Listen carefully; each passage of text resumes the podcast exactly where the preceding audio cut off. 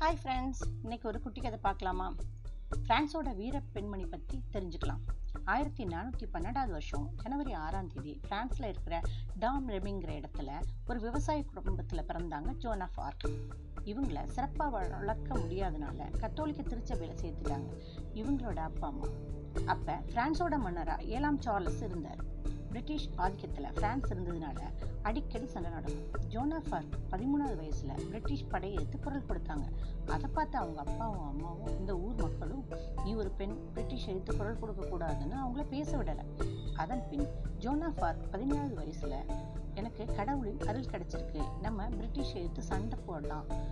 அப்படின்னு கோமான் ராபர்ட் என்பவர் மூலமாக அரசர் சார்லஸை பார்த்து பேசினாங்க. ஜோனா ஆர்க்கை பார்த்த அரசரும் நம்பிக்கையோட ஒத்துக்கிட்டார். ஜோனாஃப் ஆர்க்குக்கு போர் பயிற்சி தந்து ஆண் வேஷத்தில் தளபதியாக போருக்கு அனுப்புனாங்க. ஆர்லியன்ஸ் கோட்டை பிரிட்டிஷ் வசம் இருந்தது. பிரிட்டிஷை இழுத்து போரிட்டு ஓடோட விரட்டினாங்க ஜோனாஃப் ஆர்க் ஆர்லியன்ஸ் கோட்டையை பிடிச்சாங்க. ஆர்லியன்ஸ் கோட்டையில் ஜோனாஃப் ஆர்க் முன்னிலையில் ஏழாம் சார்லஸ் அரசர் முடிசூட்டி கொண்டார். ஜோனாஃபார்க்கின் குடும்பத்துக்கு அரசருக்கு கொடுக்கும் மரியாதை கொடுக்கப்பட்டது. மேலும் காம்பைன் கோட்டையும் பிரிட்டிஷ் வந்து மீட்க வேணும் அப்படின்னு ஜோனாஃபார்க் சொன்னாங்க. ஆனால் சபையில் இருந்த அமைச்சர்கள் அரசர் யாருக்கும் விருப்பமில்லை. ஆனால் ஜோனாஃபார்க் பிடிவாதமாக அரசரின் உதவியோட மீண்டும் போருக்கு கிளம்புனாங்க. இந்த முறை பர்கண்டையர்கள் பிரிட்டிஷ் என ரெண்டு பேரோட அவங்க மோத வேண்டியிருந்தது. அதனால தோத்துட்டாங்க. மீண்டும் நாட்டுக்கு திரும்புகிற வழியில் குதிரையிலிருந்து விழுந்துட்டாங்க ஜோனாஃப் ஆர்க் பர்கண்டையர்கள் ஜோனாஃபார்க்கை சிறப்பிடிச்சு பத்தாயிரம் ரூபாய்க்கு பிரிட்டிஷ்காரங்கள்ட்ட வித்துட்டாங்க. பிரிட்டிஷ் காம்பைன் கோட்டை இழந்ததுக்கு இந்த பெண் தான் காரணம்னு கூறி சிறையில் அடைச்சிட்டாங்க.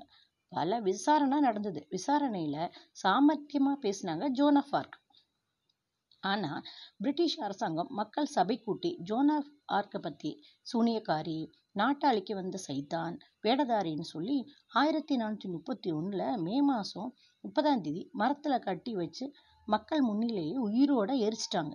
ஜோனாஃபார்க் இறக்கும்போது அவங்க வயது பத்தொம்போது தான். இவர் இறந்து இருபத்தி ரெண்டு வருஷங்களுக்கு பிறகுதான் ஃப்ரான்ஸுக்கே விடுதலை கிடைச்சிச்சு. ஜோனாஃபார்க் மேலிருந்த விசாரணையும் தள்ளுபடி பண்ணாங்க. இப்போவும் நாட்டிக் நாட்டுக்காக உயிர் துறந்த ஜோனாஃபார்க் வீரத்தின் சின்னமாக போற்றப்படுறாங்க. மே மாதம் முப்பதாம் தேதி திருவிழாவா பிரான்ஸ் அரசு கொண்டாடுது. முயற்சியும் போராட்டமும் தான் வெற்றியை தரும்னு நமக்கு எடுத்துக்காட்டாக வாழ்ந்திருக்காங்க ஜோனா ஆர்க் இந்த கதை உங்களுக்கு பிடிச்சிருக்கா? மீண்டும் இணைவோம். அன்புடன் ஜானா.